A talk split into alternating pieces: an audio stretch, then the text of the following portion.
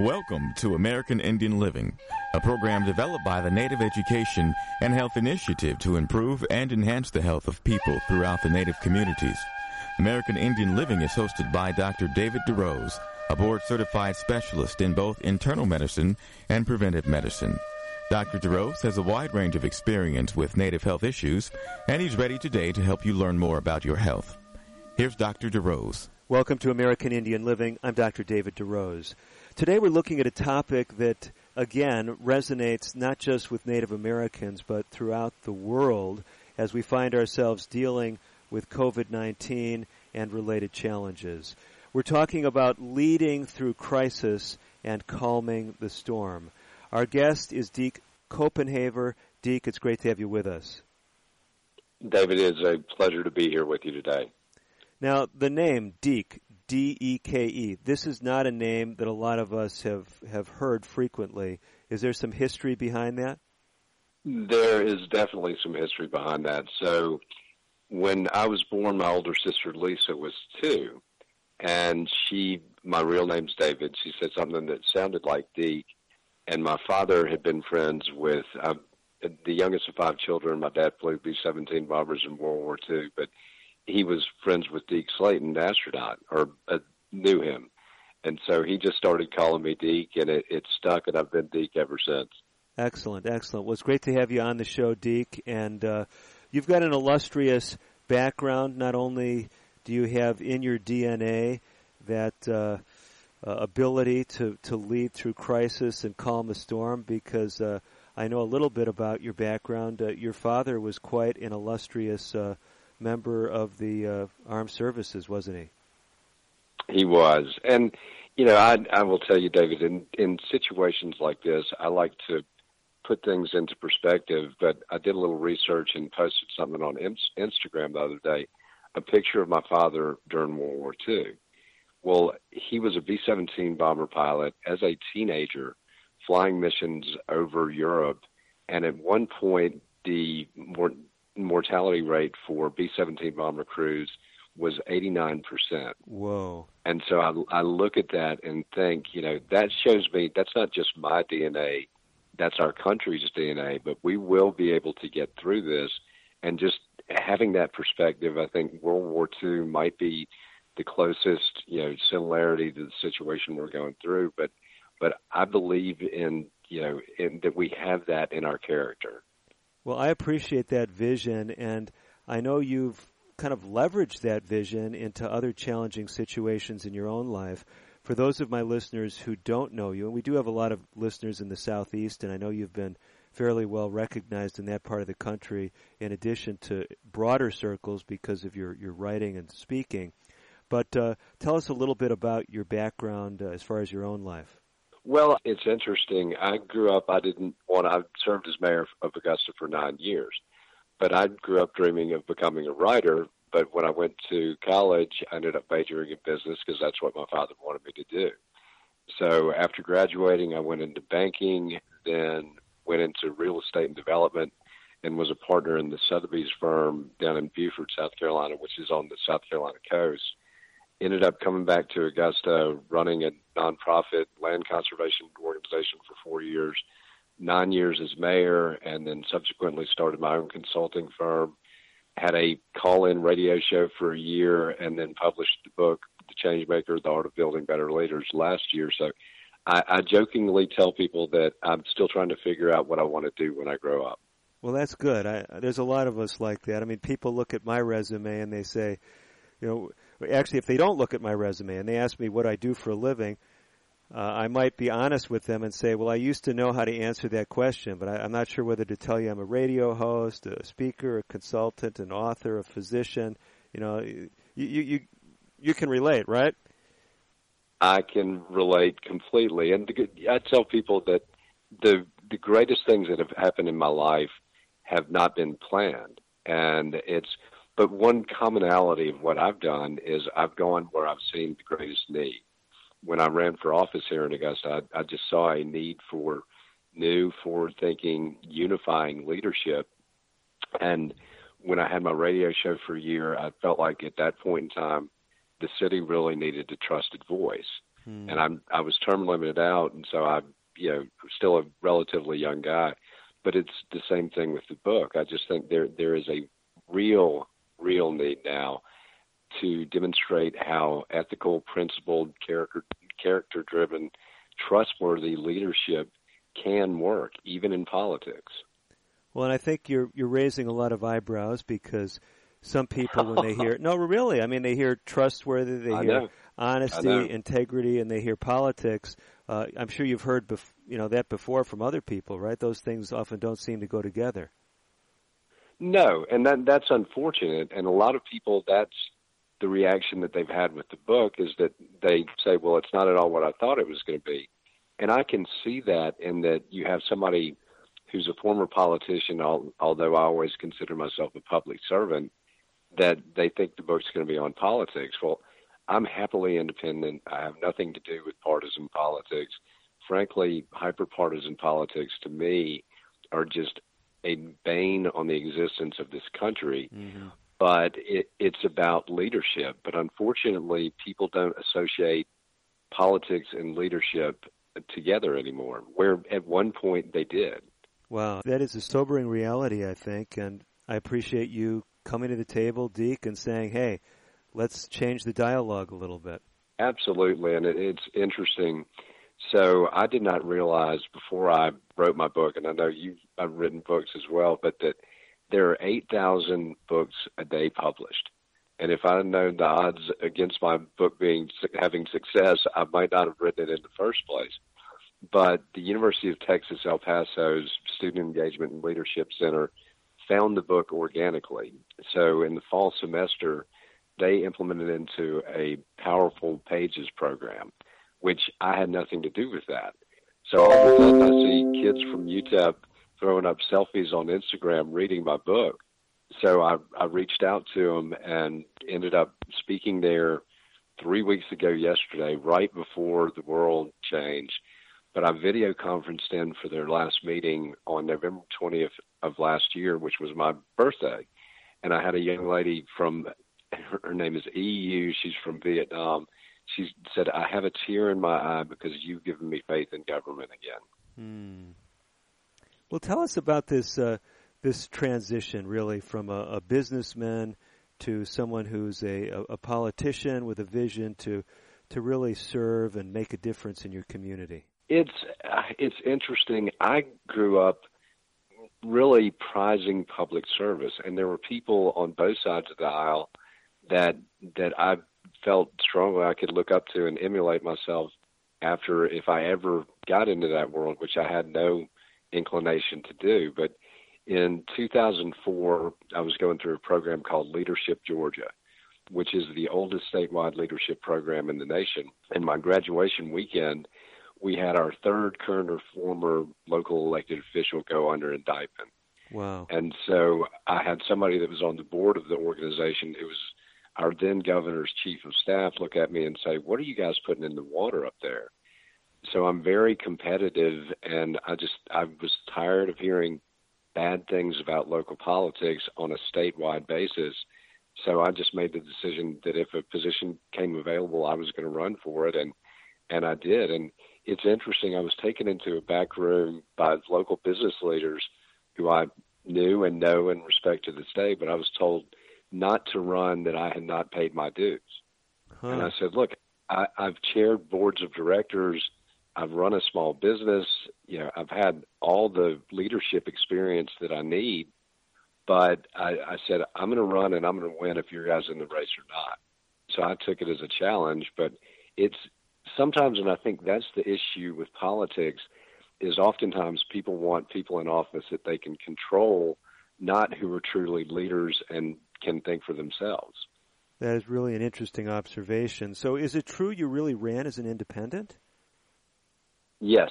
So, local um, elections in Georgia are nonpartisan, which that was tremendously helpful to me. And I, I never governed to the vocal minority, and so I didn't have to be. Uh, and I, if I had to toe a party line and basically push an idea that I didn't agree with, I would be. I, I don't know how I would handle that. So yes, it was great to be an independent, and I'm to this day truly independent. So let's bring all this experience to bear as far as what we're dealing with as a nation and as a world. So a lot of people are afraid. That translates into uh, the tribal setting. It translates onto to reservations, yes. to native community centers, uh, workplaces. Uh, we have many listeners who are not native, and uh, everybody's dealing with this. How do you take your background in leadership and communicate something that's encouraging to people right here and now? Well, I had to lead through many, many crises while I was in office, one being the financial meltdown in 2008 and the subsequent stimulus bill and administering stimulus funds in 2009 and beyond. But one thing that I always made sure to do was to keep my composure. And I'm, I make the analogy to people that if you're on a flight and you hit turbulence and the flight attendant looks like they're fine, then I don't panic. But if mm-hmm. the mm. flight attendant shows fear, then it passes that fear to me. So I'm made, always focused on maintaining my composure because I think that's key for any leader in a crisis situation. But I also think that you need to make your decisions based on real world data and you need to be transparent and share those really that information with the people you serve. So we had a local economist that's with our local university that each month did a leading economic index. So that was tracking our economy locally real time so I could make my decisions during the Great Recession based on his, you know, expertise data and share that data with my constituents at the same time. Mm-hmm. So I think that's I, when we see decisions based around politics in a crisis situation, we need to be listening to the experts and and not that we don't need to listen to our political leaders, but you really to your listeners stay calm, but also seek out the best information you can possibly find. So I know one of the things that drives conceptual lessons home to many people, and I've heard this many times uh, from people that are my listeners, are illustrations, stories. As we're talking about this ability to give people confidence in the midst of of challenge, do any stories come to your mind of either things that made an impact on you in your formative years and in your early career, or that you saw play out through your own uh, public service? I, I'll give you one example. So, Joe Riley was the longtime mayor of Charleston, South Carolina. And I think they called him America's mayor, but he was a mentor of mine. And when they had the church shootings in Charleston, mm. the way that Joe handled those and brought the community together in the wake of a tragedy and in a heartfelt way. This was authentic. This was who Joe was. I thought that he handled that magnificently. And so there, there are examples of good leadership, even politically and business, still out there, but we need to seek them. And I believe that times like these call forward great leadership. I think that's such a great observation because uh, a lot of times we look at uh, challenging situations and we say we would rather just, you know, have bypassed this one. But like you said, sometimes uh, it takes those challenges to bring out the best in everyone. And if we can respond in a positive and constructive way, that can really change the game. That's, of course, where we want to go today on uh, our interview, Deke. But uh, before we step away for uh, just a brief break, we're going to be talking in detail about your book, The Change Maker, The Art of Building Better Leaders. And if folks can't stay with us for the duration, I know they'll be missing out on a great interview, but uh, how would someone connect with you or, or, or, get some more insights into your book? Through my website, Deke, D-E-K-E, dash, Copenhaver, C-O-P-E-N-H-A-V-E-R dot com. I think my cell phone numbers are there even, which is a scary thing, but you guys can find me. Okay, so again, if you uh, are just hearing that for the first time, as I am, it's Deke Copenhaver. That's who our guest is. His website, www.deke, D-E-K-E, dash, or hyphen, Copenhaver, C-O-P-E-N-H-A-V-E-R. I'm Dr. David DeRose. We're going to step away for just a couple of minutes. We will be back with more from Deke right after this. Don't go away.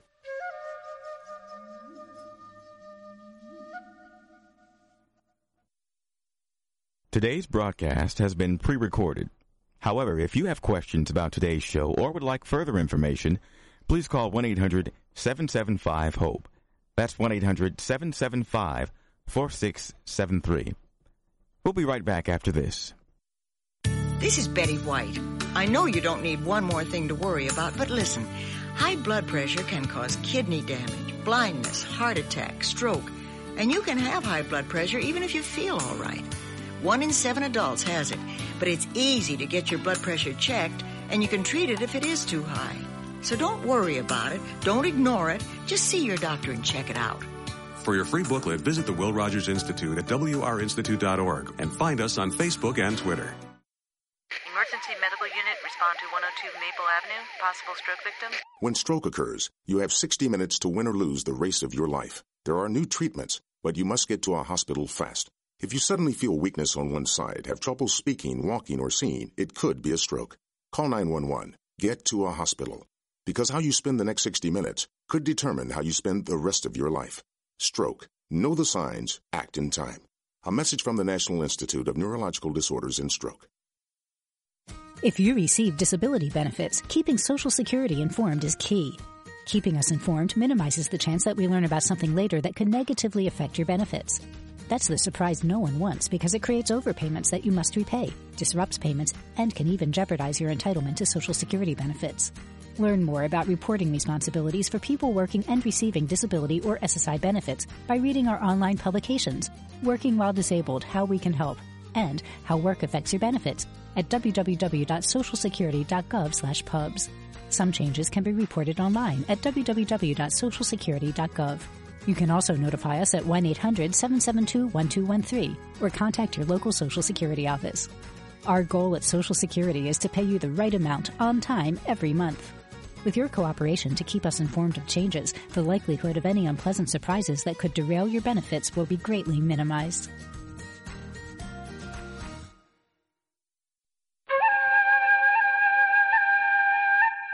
You're listening to Dr. David DeRose on American Indian Living. Your comments and questions are welcome. Call now at 1 800 775 HOPE. 1 800 775 4673. Here again is Dr. DeRose. You're back with Dr. David DeRose on today's edition of American Indian Living. My guest today, Deke Copenhaver. Deke served as the mayor of Augusta, Georgia for uh, some nine years. He is uh, a consultant. He's got a background in business, and radio. He is the author of The Changemaker, The Art of Building Better Leaders. Deke, uh, one of the things that uh, I got to tell you, I think most people listening, if they're at all like me, they may not have ever been to Augusta, Georgia, but they hear Augusta, Georgia, and they immediately think golf. Is that a, a proper association to make? It it is, and we are proud to be home of the Masters Golf Tournament, the only major held in the same spot every year. So that that's a great part of our community, but there's so much more to it. We also host the North America's largest half Ironman event every year. We are home to U.S. Army Cyber Command is moving to our fort, our local military base, Fort Gordon.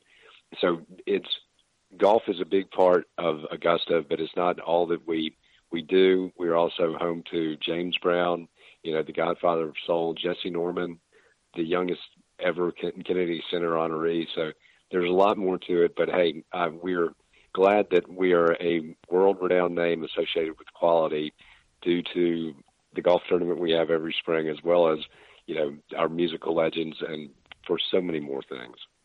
So one of the things that uh, we're speaking about, of course, is crises and crises management. And I think one of the things that's got to be challenging for a mayor, is where you have something that is such a national and international draw, and you have this uh, amazing uptick in visitors and uh, you know lodging challenges, transportation challenges. What has that uh, experience given you as far as insight into dealing with something like uh, what we're facing today with a, a, pandemic?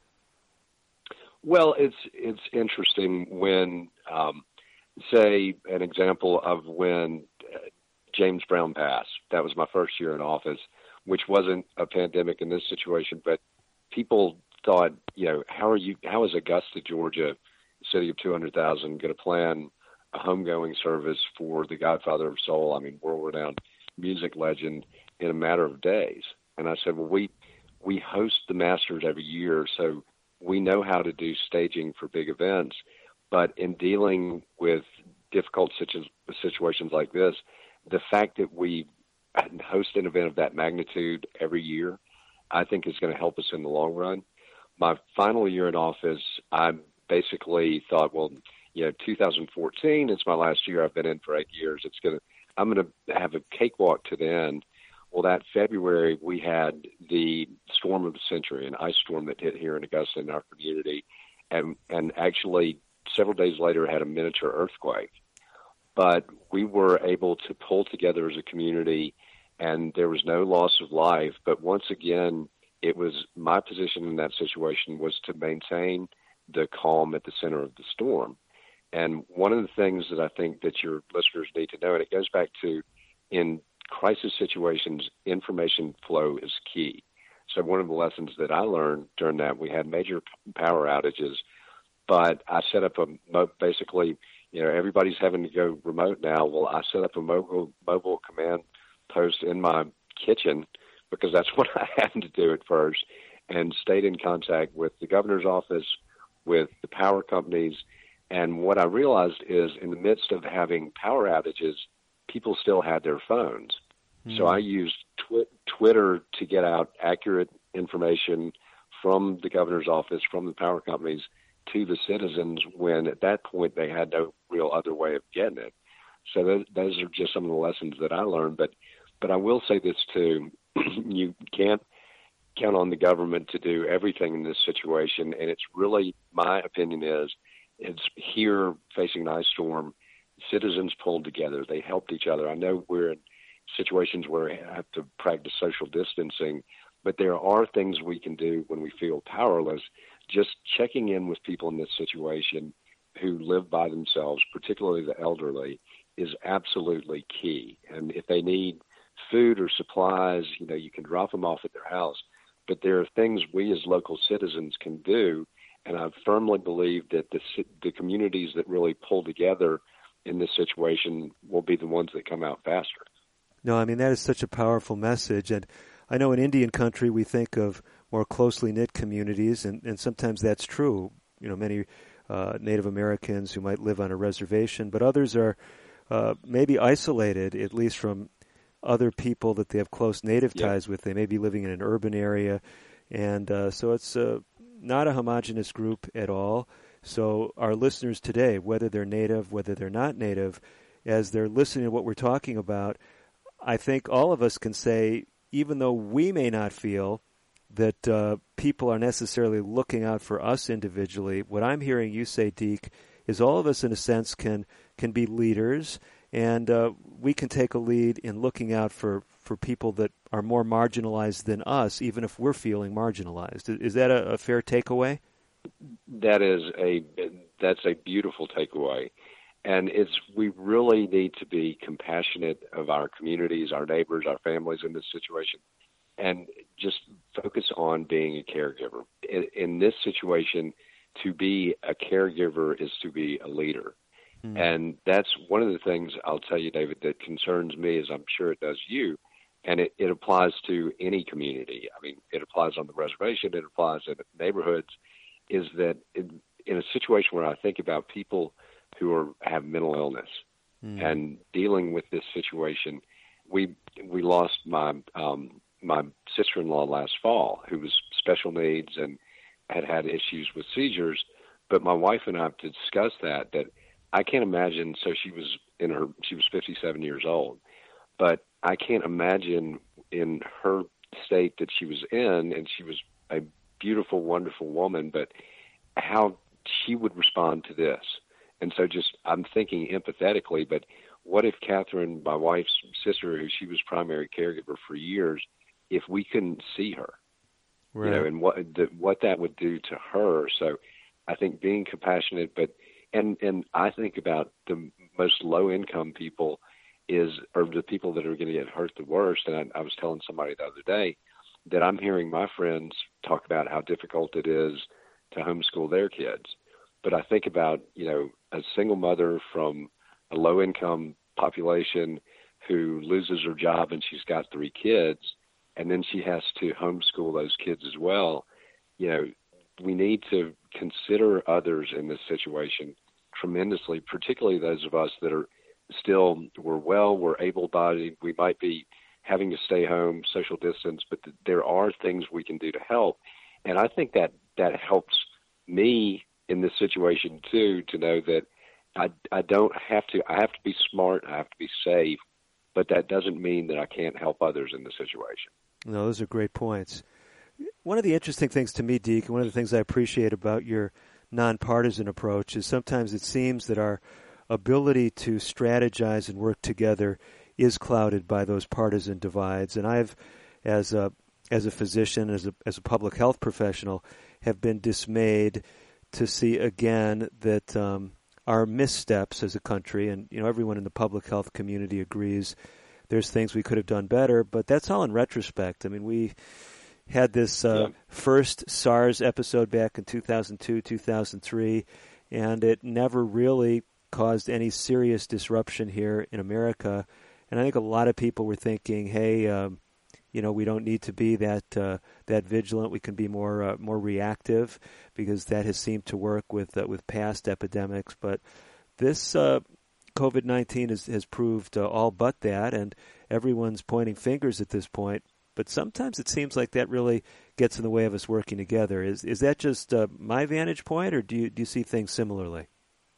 I agree completely. And I have a quote in the book that I've often said is that one thing I do know is that it's physically impossible to join hands and work together when you're only focused on pointing fingers and placing blame. Whoa. And although we have to social distance at this point, we can still join together and work together. And that sitting around placing blame and pointing fingers does not do any good. So let's come back to your book, uh, The Change Maker The Art of Building Better Leaders. And although some folks might say, well, that's an interesting topic, but right now we're just trying to survive. We're not uh, so worried about uh, building leaders. But what I've been hearing you say, Deke, is all of us need to kind of raise our game and and develop our leadership skills because that's what's needed in communities everywhere. Absolutely, David. And it's interesting so back during the fall, I had a lady that I'm connected to on LinkedIn, Carrie Grace, who is a regional development CEO in New South Wales. And so she posted something on LinkedIn about what it was like dealing with the bushfires.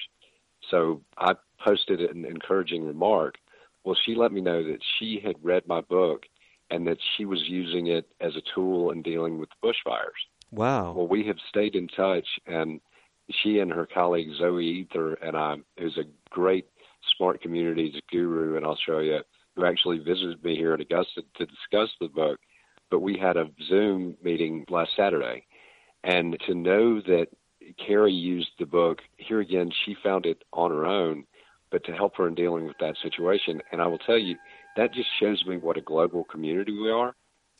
Yes, that's really amazing. We truly are a global community, and uh, we want you who are listening today on American Indian Living to stay a part of our community. We have to step away for just a couple of moments, but we will be back with more from Deke Copenhaver. He'll be speaking about his book, The Change Maker The Art of Building Better Leaders, and why that is relevant for you.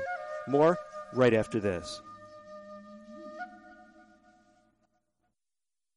American Indian Living will continue in a moment. If you have questions or comments about today's pre recorded broadcast, please call 1 800 775 HOPE. That's 1 800 775 4673. So, you want to be a hero. Here are some ways to get the job hunt down that killer shark, or run into a burning house to save a kitten. Luckily, there's an easier way to become a hero. Call 911 if you see someone experiencing the symptoms of stroke, sudden weakness on one side, or trouble speaking, walking, or seeing. Stroke. Know the signs. Act in time. You'll be a real hero. A message from the National Institute of Neurological Disorders and Stroke. Can you guess what's going on here? It's kids getting fit. Studies show that children and teens who get at least 60 minutes of physical activity a day reduce the risk of obesity, heart disease, anxiety, and increase their overall mood. So, whether it's around your neighborhood or at school, just get out and play. For your free booklet, visit wrinstitute.org or call toll free 877-957-7575 and find us on Facebook and Twitter. The Will Rogers Institute since 1936. My name is Tom Thornton. And my name is Cindy Thornton. We're retired, and this is how we live United. We decided to volunteer with United Way at our community free health clinic. United Way is how we contribute because we know our time and money are going to the right places. Judging by the thank yous we get at the clinic, I'd say we're doing the right thing with our retirement, too. We're Tom and Cindy Thornton. We volunteer at our community free health clinic. We don't just wear the shirt, we live it. Give, advocate, volunteer, live united. Go to liveunited.org. Brought to you by United Way and the Ad Council. Diabetes affects more than 29 million Americans. If left untreated, diabetes can lead to serious health problems such as heart disease, stroke, blindness, and kidney disease. Your family's health history can be an important factor in determining your risk of developing diabetes. The National Diabetes Education Program wants to help you and your family. Do all you can to prevent or delay the onset of type 2 diabetes. Visit yourdiabetesinfo.org to learn more.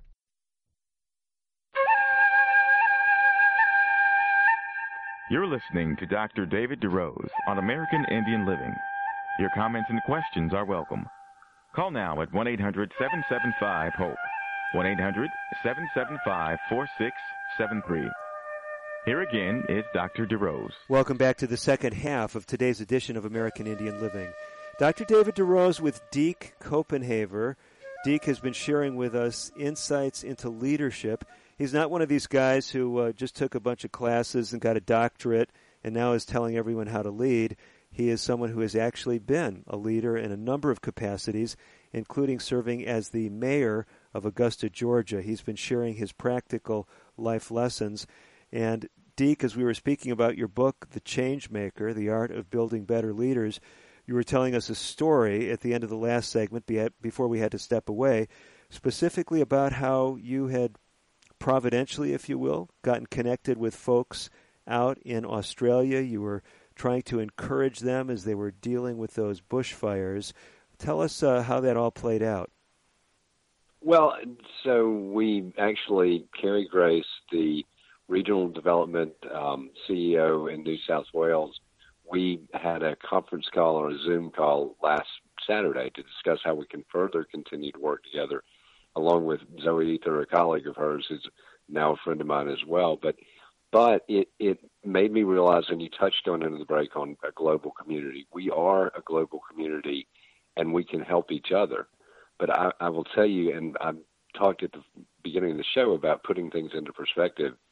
So here I have a colleague in Australia that started dealing with the bushfires in October and to come out of that and to go right into COVID 19 is talk about somebody who's inspirational and has maintained a good positive attitude at the same time. So we can look for, and that's, I talk in the book about the fact that the only real power that any true leader should concern themselves with is the power to inspire. Mm. Because you, no individual can do something all by themselves, but if you can inspire people to work with you, there's no obstacle that you can't overcome. So, Deke, you're sharing a lot of practical insights for us and, and folks today, uh, whether they're looking at challenges in the workplace, challenges in their communities, challenges in their home, uh, challenges at a government level. Folks are saying, you know, we want information and individuals that we can trust. We want to be those kind of trustworthy individuals. At least I hope uh, most people are saying that as well. And yes. you've got a website, Deke, D E K E, hyphen Copenhaver, C O P E N H A V E R. If someone goes to that website, are they going to find resources that would help them on this journey? They will. They will. And one thing that I, I always believe in doing the right thing, and I've shared with people that in my business or in this book, it's mission and message before money. But um, several weeks ago, I dropped the price of the book on Amazon down to 99 cents a download. Wow. Because I really, and basically that came after my friend Carrie from Australia contacted me a while back as we were setting up our Zoom call from last weekend. But she said, your, your book needs to be in every classroom right now. And so I thought if, if it helped her in a leadership position in Australia, I want to make it available to as many people as possible, you know, for this situation that we're dealing with now here. So that's, um, but it's, it really, it's important for me to reach out and mentor that next generation of leaders because I don't think the the politics as usual that we've seen played out that are so hyper partisan, I don't think that's sustainable. But I, I go back to the local community level. I think if change is really going to happen, positive change, it's got to start at the local level. But but we need ethical, trust, trustworthy leadership in all leadership positions. We need it in business. We need it in politics. We need it in the nonprofit world. You know, it's just important in, in every sector of our society. So, as uh, an author who's published things on Kindle, on Amazon's ebook platform, just for the record, uh, my understanding is you can't make a book cheaper than 99 cents. You are correct in that. and But it's interesting. Uh, to me, leadership is about doing the right thing. And it's, I'll give you another example. So in 2010, which was the last year that I ran for office, we were at the height of the recession. Mm-hmm. And I thought, if people don't know me after doing this for five years, then they they probably won't get to know me. But I thought families and nonprofits need that need money more than my campaign does now. So I publicly asked people to give money to local nonprofits rather than giving to my campaign. Wow. Which uh, you know a political strategist would say is crazy, but I've won with 64% of the vote by doing the right thing. Tremendous, tremendous. Yeah, I mean, I, I, appreciate this, and I know there's folks out there that are fact checking me, and they're going on Amazon right now and seeing all those free books. But my understanding is you can just do that for a short time because Amazon, understandably, uh, by running the platform, is wanting to get some return. So you can make a book free for yeah. a while, but uh, for a long-term price, 99 cents, uh, that's the best bargain you're going to get. And uh, tell us why we want that book. Why, why do you want me to? To, to fork out that whopping amount of 99 cents and pick up the change maker? Well, it, it's what people have told me is it's refreshing and it's relevant. It's an easy read. I had a friend of mine that I met or I met in passing who's in the Air Force. He's now stationed in Japan. And he, we met a number of years ago before the, in, in passing, just a one time meeting. But he shared with me how much that meeting meant to him and that he, he had actually purchased the book. And then he emailed me today, and he had read it. He said in a matter, almost in a matter of hours, he just sat down and couldn't put it down. But I hope that in this situation, it gives people hope because we all need hope right now. And if you know that type of leadership politically can work here in Augusta, it can work any place. So I know we've already been talking about topics that no doubt you've addressed in your book, but give us some other bullet points. What are some other take home messages for folks who will never pick up the book? They may not be readers, but they say, look, I'm hearing the message.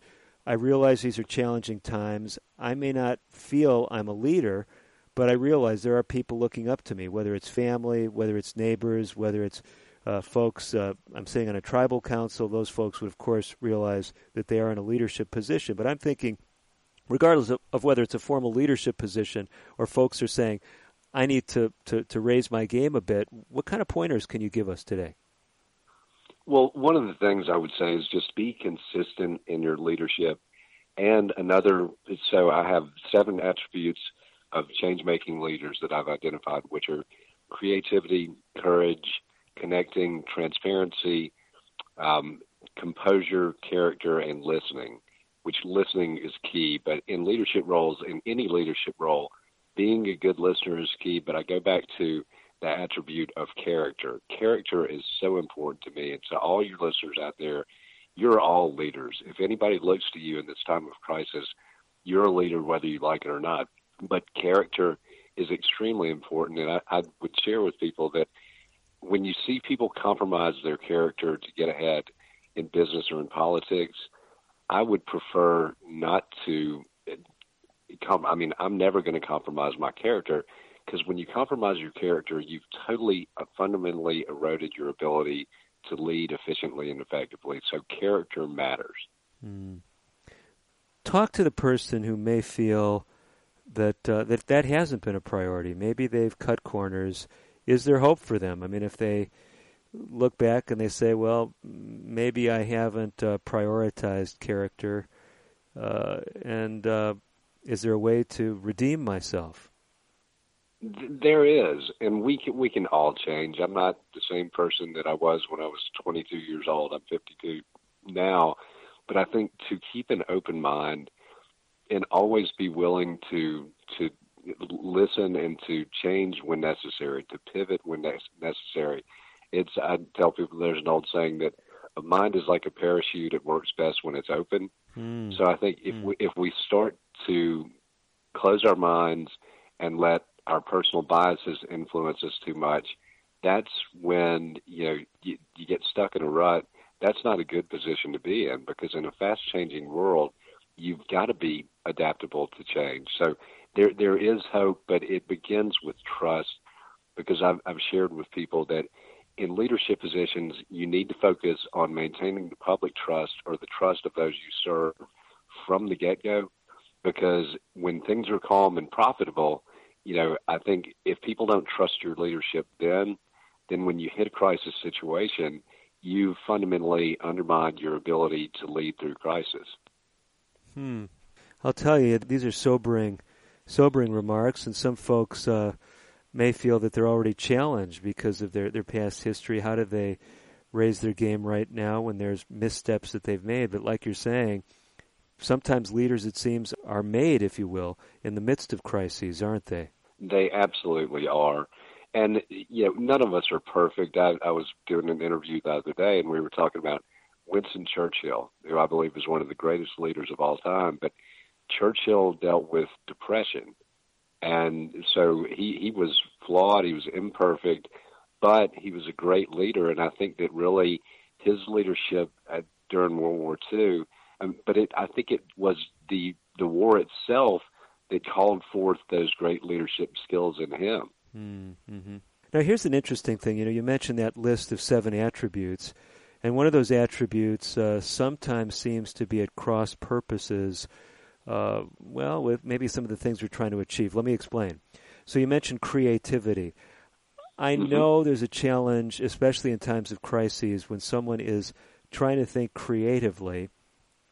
That maybe if they're being transparent and they're they're sharing how they're processing things, that maybe people will take issue, and they'll say you're going down the wrong direction. And sometimes in today's world, where it seems like so many people their opinion of someone will hinge on one tweet or uh, one soundbite. Yeah.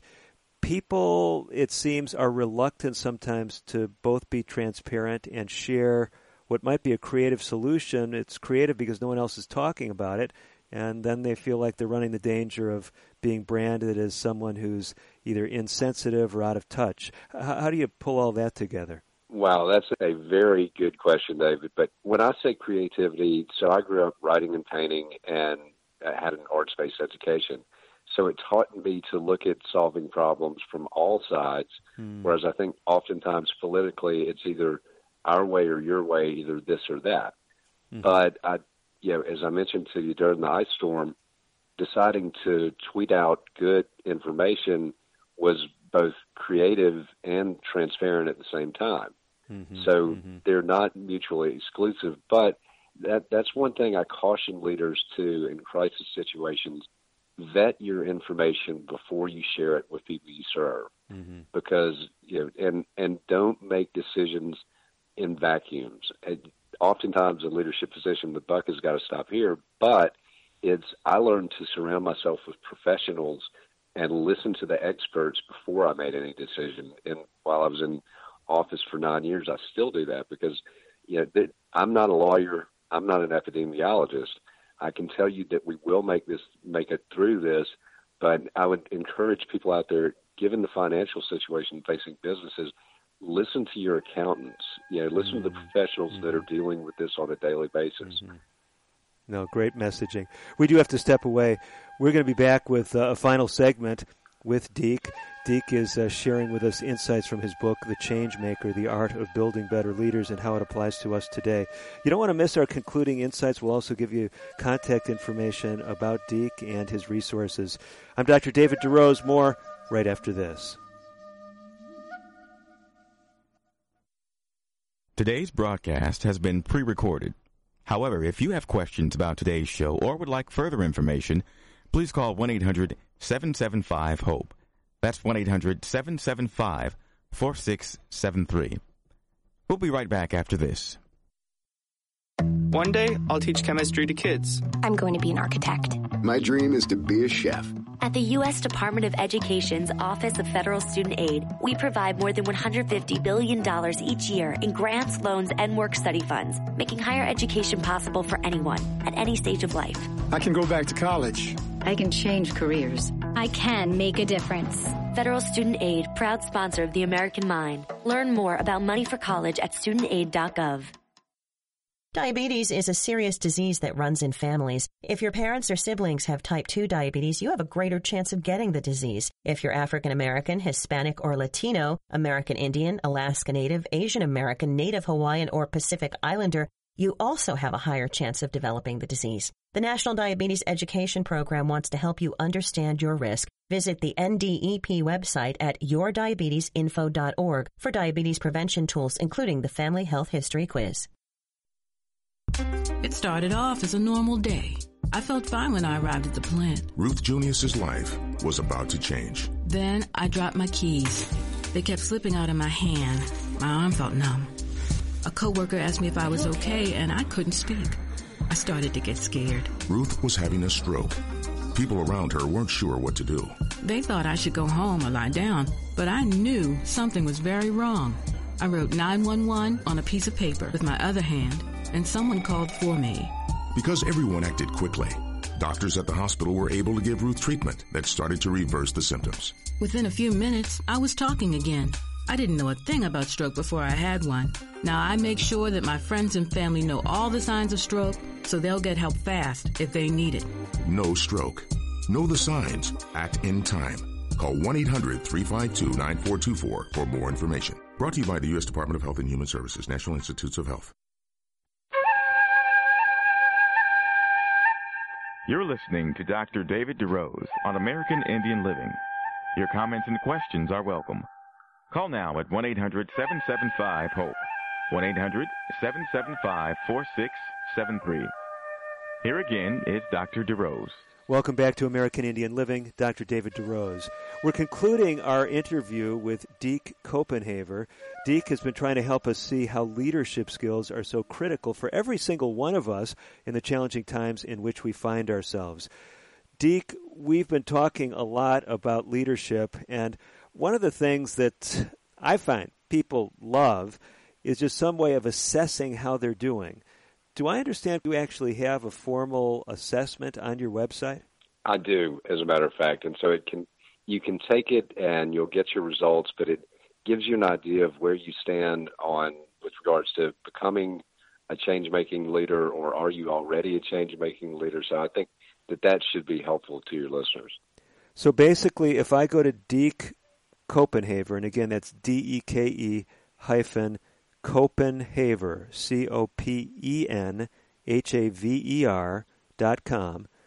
I, I just go to that website and I'll see uh, information about this change making leader assessment. Yes. Okay. And how long a, a process is that? Oh, it's it's just a few minutes. It's nothing. Uh, it's nothing that somebody can. And hey, we'll have a little extra time on our hands these days. Okay, fair enough. Fair enough. So, if someone's wondering what to do after listening to this radio interview, go to dekecopenhaver.com. Make sure you got a hyphen between Deke and Copenhaver, and look for that change-making leader assessment. So, let me just ask you before I, I venture there, because I've not been to your website. Uh, this uh, interview was arranged on fairly short notice, so a lot of times I will like to check out uh, resources before I have a guest on. But in uh, in today's world, sometimes things are just speeding by as slowly as other things yes. may seem to be moving. Anyway, though, Deke, if I do take this assessment, Um, and let's say I got a really bad score, am I likely to be severely deflated and uh, without any hope of making those changes? No, no, and and once again, I think that it. Some people might have more leadership traits in their DNA than others, but but just some simple things. Being a change making leader means being willing to to go against the status quo. You know, I, I was told when I first was running for office that I wouldn't get six percent of the vote. Wow! But if I if I had listened to people, but I'd been out there at the grassroots level and I knew people were ready for, you know, a different type of unifying leadership. But it takes courage. And one of the things I would share with your listeners is vulnerability is a strength. It's not a weakness. Hmm. You know, it takes more courage to stand up and really share what you're feeling with people than it does to hide your feelings. And frankly, vulnerability. I did an interview and somebody said, "Well, you can be vulnerable while you're in office." I said, "Yeah." And they said, "All the time." I said, "I was for nine years, but that's what connected to me to people. I didn't act like I had all the answers. You know, I when dealing with tragedies, I mean, murders or different situations in the community, I spent time with the families. Mm-hmm, so mm-hmm. vulnerability, when most people think it's a weakness, it's a strength. And truthfully, right now, we as a society, we're all vulnerable. And here again, the humanity of having to deal with a global pandemic connects us all. No, I mean that is such a such a welcome message, and I I think sometimes people feel like if they're going to be a good leader, they have to give this aura of having all the answers. But if you don't have all the answers, and in fact none of us do, that's a pretty dangerous position to put yourself in, isn't it? It it fundamentally is, and I tell people and for your listeners that it's in leadership positions. It to me, it's more important to know what you don't know than what you do know, and to surround yourself with people that know more than you on any given topic. And it's a dangerous thing if if you want to portray an image of that you do have all the answers, particularly now when nobody does, as you made mention of. That I do think that's a dangerous thing. We need to be listening to the experts in this situation. So let's uh, transition back to Augusta, and you know we're talking about people who've who've got all the answers, and I'll tell you one of the stereotypes of of athletes is that some of them, you know, have an aura like you know everything revolves around them, and of course we don't want to mention any names, but uh, some people would say, well, that sounds like it must have been very challenging to deal with uh, a lot of folks who may think the world kind of revolves around them. Is that the reality? I mean, are there those unique challenges of not only dealing with the general public, but dealing with the uh, the professionals, the athletes who would uh, at least call Augusta home for a, a small segment of, of the year? You know, and it's easy to stereotype and paint with a broad brush, but most of the professional athletes, most of the entertainers that I've met are pretty much down to earth people. But you have certain people that give everybody a bad rap, and Mm-hmm. it's you know and that's with anything. But no, generally professional athletes that I've found have been pretty easy to deal with, and and you know they're everybody's going through this together. They might be better able to absorb the financial impact of this, but I think about you know there are guys out there, particularly on the PGA tour, that might be at the lower end of the spectrum that their livelihood from a sponsorship perspective, from everything, has just been totally cut off. Mm-hmm. And same thing I tell people with entertainers, with musicians that aren't world famous that can just make a living. The entertainment industry, you know, it's it's across the board. People are being impacted. So, talk to some of those folks. I mean, what kind of options are there out there? What kind of options are there, not only for them to uh, to sustain themselves, but also to uh, feel like they can lead anyone when they're feeling defeated, when they're wondering how they can make a living? What do you say to someone like that? Well, it's it's a scary time, and I would say here again, you know, the federal government has passed this stimulus bill, which should provide help to families, to businesses. So be patient. Help is on the way in that regard. I'm not sure what that's going to look like exactly. When I was in office, the stimulus package was 841 billion dollars. This is 2.2 trillion. But just to stay calm, that it is going to get better. And and here again, it it makes you feel better. I think if you can help somebody else.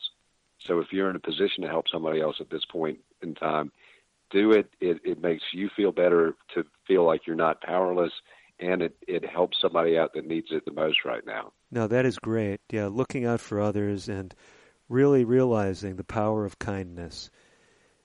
You've been doing that. Absolutely. You've been doing that, Deke. I know that in in different ways. One of the ways is you're a, a blogger, and uh, folks who've been listening. Uh, I know many of them have already been uh, sold on the reasonable price of the change maker. They're, they may, no, really. I mean, they may already have gone to Kindle while they've been listening and, and picked up a copy for that 99 cent uh, price tag. But uh, others are, are wanting to keep in touch with you. Tell us a little bit about how someone could access your blog. I do a regular a uh, blog for Forbes. My book publisher is Forbes Books, and so I blog for Forbes regularly. I do a monthly column on leadership for the Georgia Municipal Association here in Georgia that they can go and there's a backlog of those, so they can go to, I believe it's gma.net, or it might be, I think they changed it to Georgia Cities .net or .org, but but you can find all my stuff there. So it, I'm I'm not hard to find, but just I'll I'll keep putting information out there because I think it's key right now. So, Deke, if we go to the website, are there links on the website to some of the other things you've written? There are, there are, and to different interviews I've done, different podcasts, different TV interviews. So there there should be a whole lot of content there for people to sift through. So, if there's uh, folks like me who've become uh, more of a fan of Deke Copenhaver, never having met you before, but if if we want to, to listen to more, if I, we can just remember that name, we can find your website. You can find my website. That's the fortunate thing is I think I'm, I've never met another Deke Copenhaver in this world, so I, so it's probably good at this point doing what I do to have an unusual name. Okay, so if you can't remember the website, just remember the name, stick it in a search engine, and where is it going to point them, Deke? Give us that website one more time. It's deke-copenhaver.com. I'm on Facebook, Instagram, Twitter, and LinkedIn. You can find me there as well. So uh, reach out to me. I, and during these times, I'm happy to help your listeners talk them through things, whatever I can do. Well, and I've heard something interesting. I don't know if this is true or not, but I thought I had heard that your phone number is even on your website. Yeah, I think it actually is, which is scary at this point.